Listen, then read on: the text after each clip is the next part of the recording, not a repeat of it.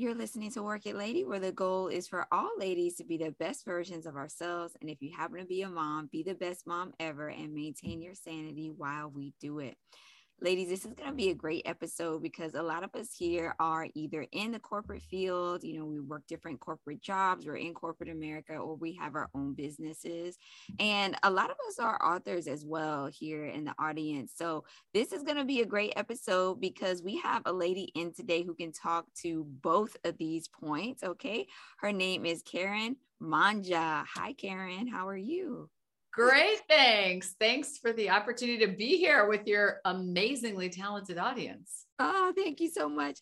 Um, so Karen, there's so much about you that I really just love when I was, you know, reading up on you and everything. So first of all, um, you are a New York Times best-selling book author and you've written four books. Can you please tell us the names of those four books? Yeah, so Success from Anywhere, that's the most recent one.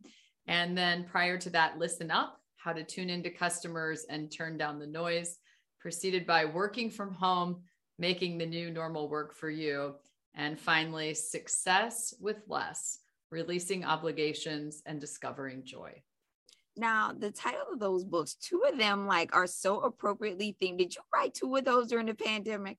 Yes, I did. And in fact, a, a fun story the working from home book mm-hmm. was not contracted or in my 2020 plans.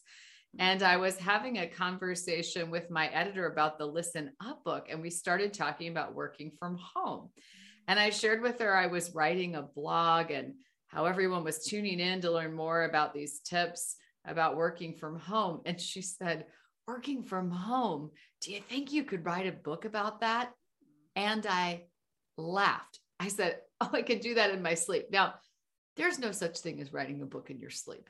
Okay. And, and she said, could you do it in two weeks? Oh my goodness. Right. Exactly. I said, no, I can't. She said, how about 30 days? And I said, why not? So that conversation happened in May of 2020. And that book came out with Wiley in August of 2020. So sometimes opportunities present themselves and our job is you know to just ask why not that is exactly right. Wow. Kudos to you for just saying, you know what? Yes, I can. And I'm going to do it right now.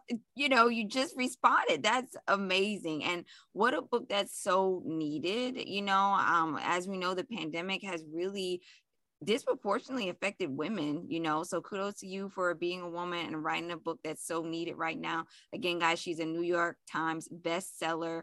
Um, and I have a whole host of questions that I want to ask you today. So the first one that I wanted to get into is you, know, you have a real big background in business and sales. Um, as you know, you, you even have a whole book dedicated just to that. But give us a day in the life in the role in your role as at Salesforce because you are also, you know, head honcho over at Salesforce. What's that like? My day job is fascinating because it's all about curiosity and discovery. And I feel very fortunate to be a part of our market strategy team and to work as a thought leader. And what that means is I have an opportunity to track trends and understand the challenges that our customers are facing and you know share leading practices and new ways of thinking about creating the future ideally in a way that inspires them to want to build that vision with salesforce. And i focus on three primary areas. The first one is the future of work. I mean obviously that's been boring. Nothing is, is changing in the world of work. Uh, the second one is all about voice of the customer and customer experience. You know so how do we connect with our customers and really hear them in new ways and then the other area is about diversity, equity, inclusion, and belonging. And that includes racial equality and justice. So those are the three areas where I spend time doing deep research, deep listening, and then formulating not only a point of view, but ideally frameworks uh, that our current and what we hope are our future customers can use to access their own success and change the conversation inside of their own teams and organizations. That is so powerful. I mean, marketing really, I feel, is like, you know, so huge. It, you know, if you work in corporate and you're working in a marketing department or if you have your own business, I mean, that really is the driving force behind your business you know the marketing just really has to be there now I, I need to backtrack a little bit because i'm very familiar with salesforce but could you just explain if there are some who haven't heard of salesforce exactly what you guys do at Salesforce, we do customer relationship management mm-hmm. software and the platforms that help people get closer to their customers and you know connect different points of data help them get closer to the customers that they service and it's really about providing a single unified view of who your customer is what they care about and some intelligence around you know what they might decide do or need next so you can anticipate their needs and be of great service to them. And you know fortunately at this point we have about 74,000 employees mm-hmm. and we work with organizations of all sizes ranging from not-for-profits to huge enterprises. And you know we also really look in the direction of being driven by our core values. So if you look up anything about salesforce you'll likely read a lot about our culture you know of trust and quality and sustainability and customer success. I love it. I love it. Um, I've always had the best customer service with Salesforce, and I love everything that you guys offer. Now, um, let's talk about your career path a little bit. What was your career path like for this position as a woman in corporate, and what resistance did you meet? When I think about my entrance into the technology industry, you know, I would love to tell you I was the kid who, you know, had the Texas Instruments calculator and I just wanted to be an engineer or something. In my case, I entered into tech because I was a runaway bride. Oh, right? How about that? You you heard it here. So I had graduated from university. I was engaged to be married and I called off my engagement. Mm-hmm. And after doing that, I took a few weeks and backpacked Europe with friends and came back and received a phone call from a woman who was in my network. And she said, There is a graduate assistantship position open.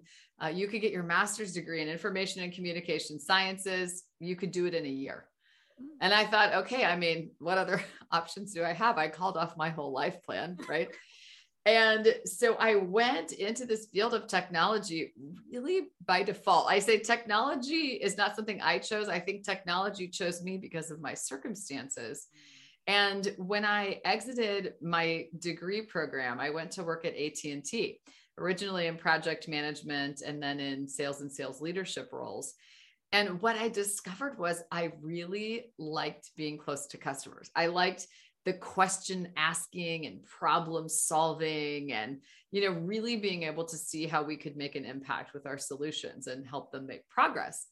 Uh, that became an opportunity to go to cisco and lead not only a big sales team but a sales team that sells through channel partners. So meaning someone who sits between you and your end user customer. So i learned a very different style of selling and leadership there and you know it's in a different part of the technology industry and life cycle. And then along the way i had the opportunity to learn a little about operations and customer experience uh, and that ultimately created an opportunity to come to salesforce. And when i think about being female in that context what i think about is how much energy and effort i spent through the years trying to blend in. And what I'm really coming to understand at this stage of my life and my career is that blending is not belonging. Mm. And I think so many times we settle for blending. And by that, I mean we become masterfully adaptable. You know, we look around and say, what do I have to do to fit in here mm-hmm. or not stand out or be identified by the the labels that people could assign to me. And that's a very different feeling than than belonging right? Because when you belong the basis of that is authenticity. I mean you are who you are and you identify with a group because of that. You know you have shared purpose shared values. Uh, you're able to embody what i call a, a kaleidoscope identity, right? You feel a part of the whole while maintaining your individual brilliance. No matter how that shape moves, right? You're still individually brilliant. And there was a point in my career where I had an executive coach and I was trying to get promoted. And we had done the inevitable get feedback, and there's the survey. And so I'm thinking that my work with her is fairly predictable. You know, identify a behavior that limits you based on people's perceptions, message how you'll work on improving this behavior, and then voila, that will be done. Check the box, you'll get promoted. I was shocked, and I can still see the scene in my head of her sitting in her backyard, and I'm sitting outside, and she has this dark jet black hair that's pinned up, mm-hmm. and she has this frameless glasses. And she's telling me the feedback. And I said to her, thinking there was a camaraderie because we were both women. Mm-hmm. I said, I mean, really, the reason I haven't been promoted though is because I'm female. And she slammed her hand down on the table and her glass of tea leapt up a little bit. And she said, No, it's not. It's because you have some limiting behaviors, and we're here to understand the root cause of why you're bringing those limiting behaviors into your leadership. Wow. It took my breath away. And what I realized in that moment was all that time I spent trying to dress a certain way or, or, or to appear to be something other than a young female in high tech, I wasn't fooling anybody. I mean, all the guys I worked with knew I was female and that I identified as female. Mm-hmm. Mm-hmm. The only person in that instance who didn't feel like I belonged was me because I took those those labels and I made them into limits. And you know, we all have ways that we could be labeled and categorized. And there's a real difference, I think, between when we feel other people are assigning those to us versus when we deeply identify with those ourselves or try to blend in and make those as if they don't happen. I don't think that we can get to a real sense of belonging in the places where we live and work and really feel a sense of community when we're living out those labels, when we're just trying to be masterfully adaptable and blend in. And that's been a powerful realization because we can really undermine ourselves. Yes. And, and that makes our work even harder. Wow. That is, wow. What an amazing, that's just so important for all of us women to hear because I think that that's so many of our stories. You know, how often are you the only female, you know, in the conference room, and you you kind of take that that pressure on, you know, and, and I, I I love that. I love everything that you had to say, and that's such a powerful thing to say thank you so much for sharing that. Wow. Um, now, obviously, you've had a lot of, you know, corporate experience to kind of fuel your amazing book writing, you know, in different areas of business. Now, I would like to know just a little bit more of why you became a writer. What was your, is there any other reason, any other driving force behind it? Well, it might surprise you to discover looking at me now that there was a point in my early 30s where I faced a mysterious medical condition that ultimately became massive sustained misdiagnosis. And during that period of time, over the course of about three and a half years, my hair fell out, my skin turned gray, I gained 55 pounds without having a baby, mm. crushing fatigue. And one day I looked in the mirror and my eyes had literally changed color. Mm. I mean, we've all used that expression, you know, I don't recognize the person looking back at me in the mirror. I literally did not recognize the person who was looking back at me. And I felt terrified and hopeless and alone and I never missed a single day of work for being ill. There you go. How is that possible? Yeah. And so, what's so interesting, and part of what compelled my writing is I was fortunate to get connected with a, a non traditional doctor. I call him the hippie doctor in my books, uh, who was willing to really hear me and validate yes, your struggle is real. I see you, I hear you. Uh, um, I will be an ally to help you figure out what's happening here. And it, after three and a half years, I got this correct diagnosis that was DDT pesticide poisoning. Oh man, wow. And I thought about the connection between poison is literally pulsing through my body and that not missing a day of work. And, you know, what I realized was I had poisoned myself as well with a set of toxic beliefs mm. about what success looks like and the role of work in our lives and and what I was willing to do to be or seem or feel successful. Mm-hmm. And the reason that I share this story is because if you looked at the LinkedIn of my life at any given point in that continuum, it would be easy to think it all went well. Mm-hmm. And what I've come to understand is there's always a story behind the story.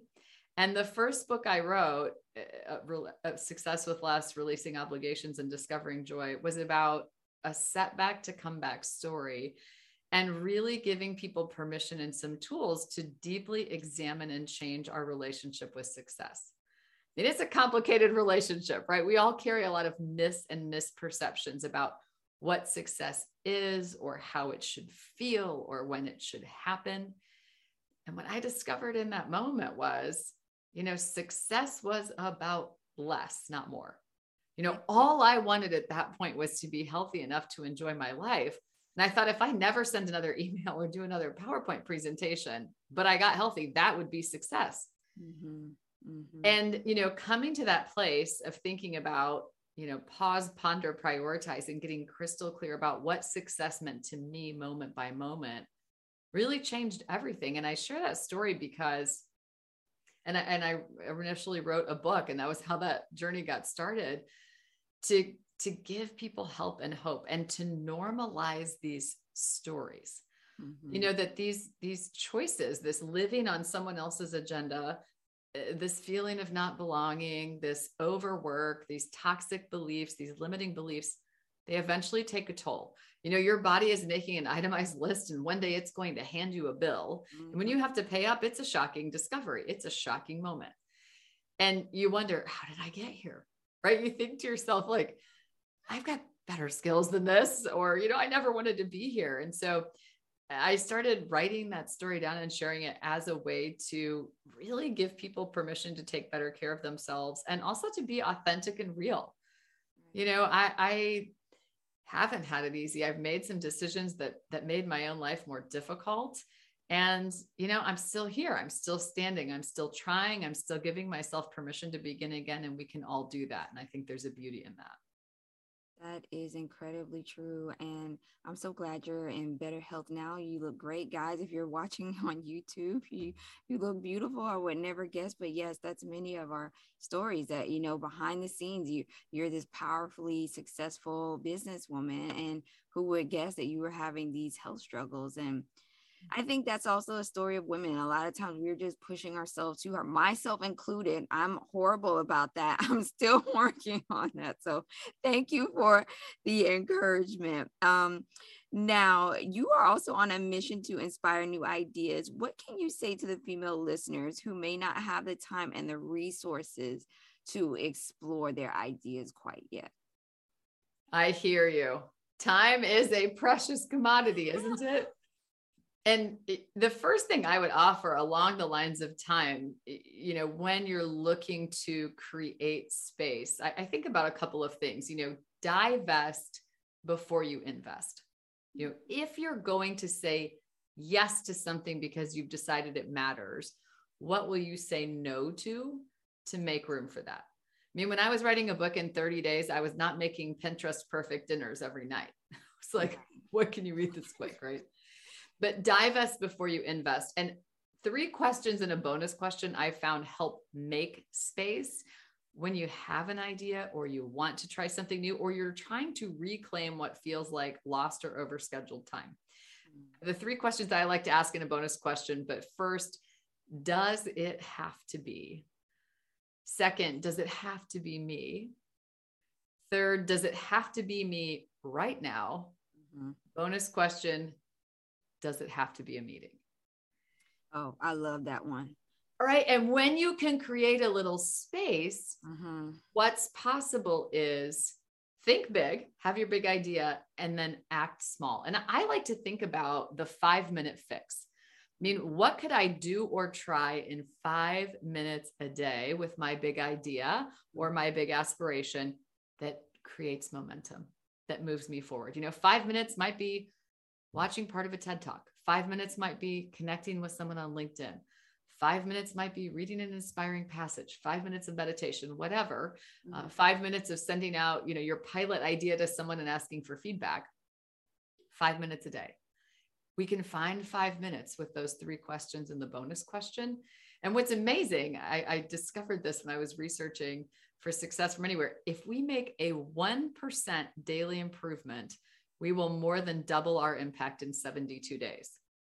And I thought, well, 72 days from now, if I've doubled my impact by five minutes a day, that feels doable. Do the doable.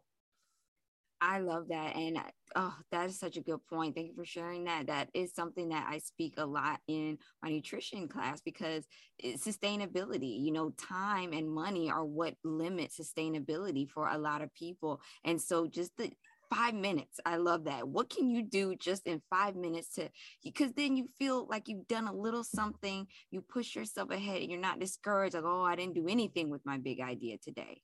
Yes, I think we tend toward the grand gesture. You know, mm-hmm. I must do a five year plan.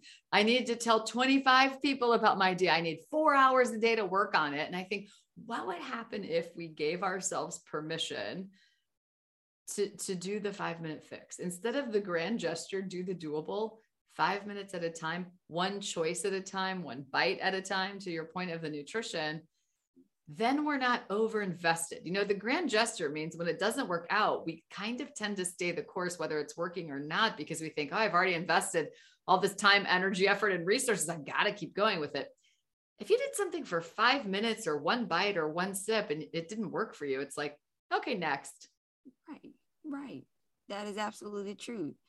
Now, um, another thing I want to share with you ladies is that, okay, in addition to all your other amazing qualities, the books and everything else, you have done some TED Talks. You spoke about that briefly earlier. Can you share with us some of your, your highlights? And, and I will say, yeah, when I was looking over your information, your TED Talk really was very, I mean, it was amazing. I listened to the whole thing and um, I was really inspired by it.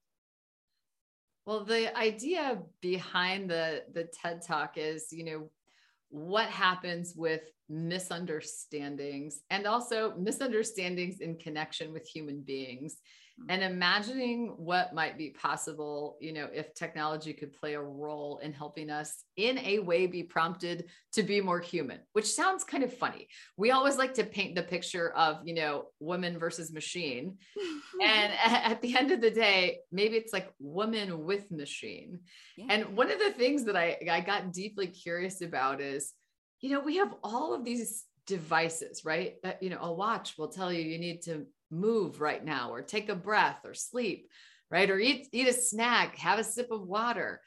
And you know what's at the core of this is we are in a sense comfortable thinking about technology as a partner in our wellness to a certain point. You know the wellness prompt the gamification you know i have a meditation app and at the end it always tells me how many days of a streak and how many minutes and how many sessions right it's all gamified. And I started thinking, you know, what would happen if that same technology that could tell me whether or not my grandfather, who's 98 years old and living well, it, not just that he took his pills, what if it could tell me that he was lonely hmm. because he hasn't moved much or interacted much with people today? Well, that's a tool to help me be more human. And I'm starting to see in this future of workspace, organizations developing technology to prompt leaders to be more human with their employees, right? Mm-hmm. Have you checked in, you know, with a person on your team about, you know, how they're feeling today or what's happening, you know, with their service anniversary that's coming up? I mean, sometimes there is an upside, and I got more curious of what misunderstandings actually might be resolved rather than created by changing the role of technology and what that trust gap is that we'd have to close uh, to be willing to give technology more information so it could give us something worthwhile in return. Yeah, and I think you know we do have a decent amount of parents, myself included. And when you become a parent, you kind of start viewing like all technology is this like, uh, you know, evil thing, and we can't ever spend too much time on it. And of course, there's a balance there. But I think what you said is so awesome because, you know, if we're using technology to make us more human, you know, to have more empathy, and it's all because we're robbed of time, you know, like our time is always stretched so thin. So that is just great you know using technology to kind of bridge that gap a bit. I'm i'm encouraged to see what else you you do in that area. Well thank you and as i i've just completed about 300 believe it or not one-on-one interviews with people who are really reworking work. I mean changing the construct of work what it is where it happens you know who does it what time of day it transpires and what stood out to me is the number of entrepreneurs I interviewed who are using technology to do things like make really personalized, proactive, you know, service anniversary gifts recommendations. Okay, so for example, one company created this technology that scans your personal preferences. And instead of you getting a, this generic happy anniversary email from your company right. and a plaque or trophy or whatever shows up, instead it would it would send you a message and say thank you congratulations on your anniversary we're so grateful for your service we know how much you love to travel cook and be with your family so your choices are a gift certificate to airbnb uh, HelloFresh is going to come for a month or a photographer to come take photo of you with your family.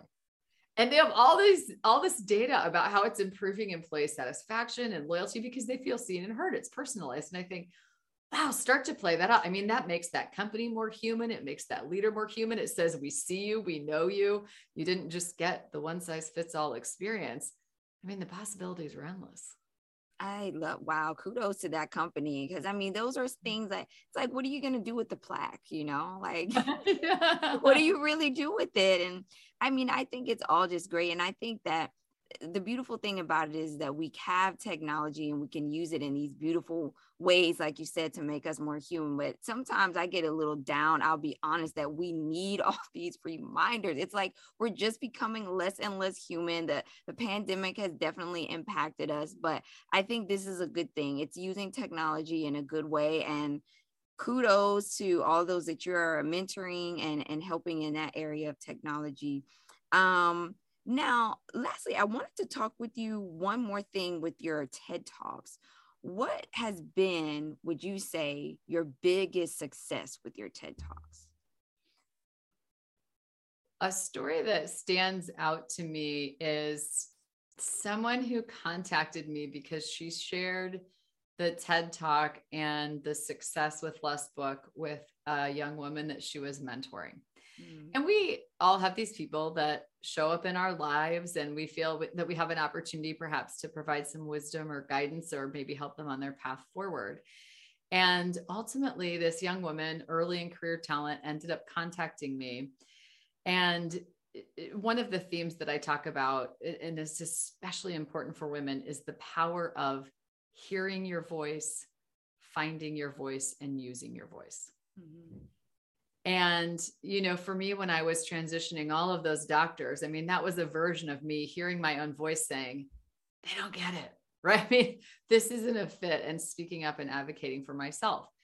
And this young woman contacted me and she said, after I listened to your story and I read your book that my mentor shared with me, I was encouraged and I felt hope and permission for the first time to seek some different medical advice. Mm. And the reason I was doing that is because I have attempted suicide a couple of times. Mm. And people would try to put me on medication or, you know, send me to some kind of therapist where I felt I wasn't being heard. And your story gave me the hope and the permission to advocate for myself and find different care.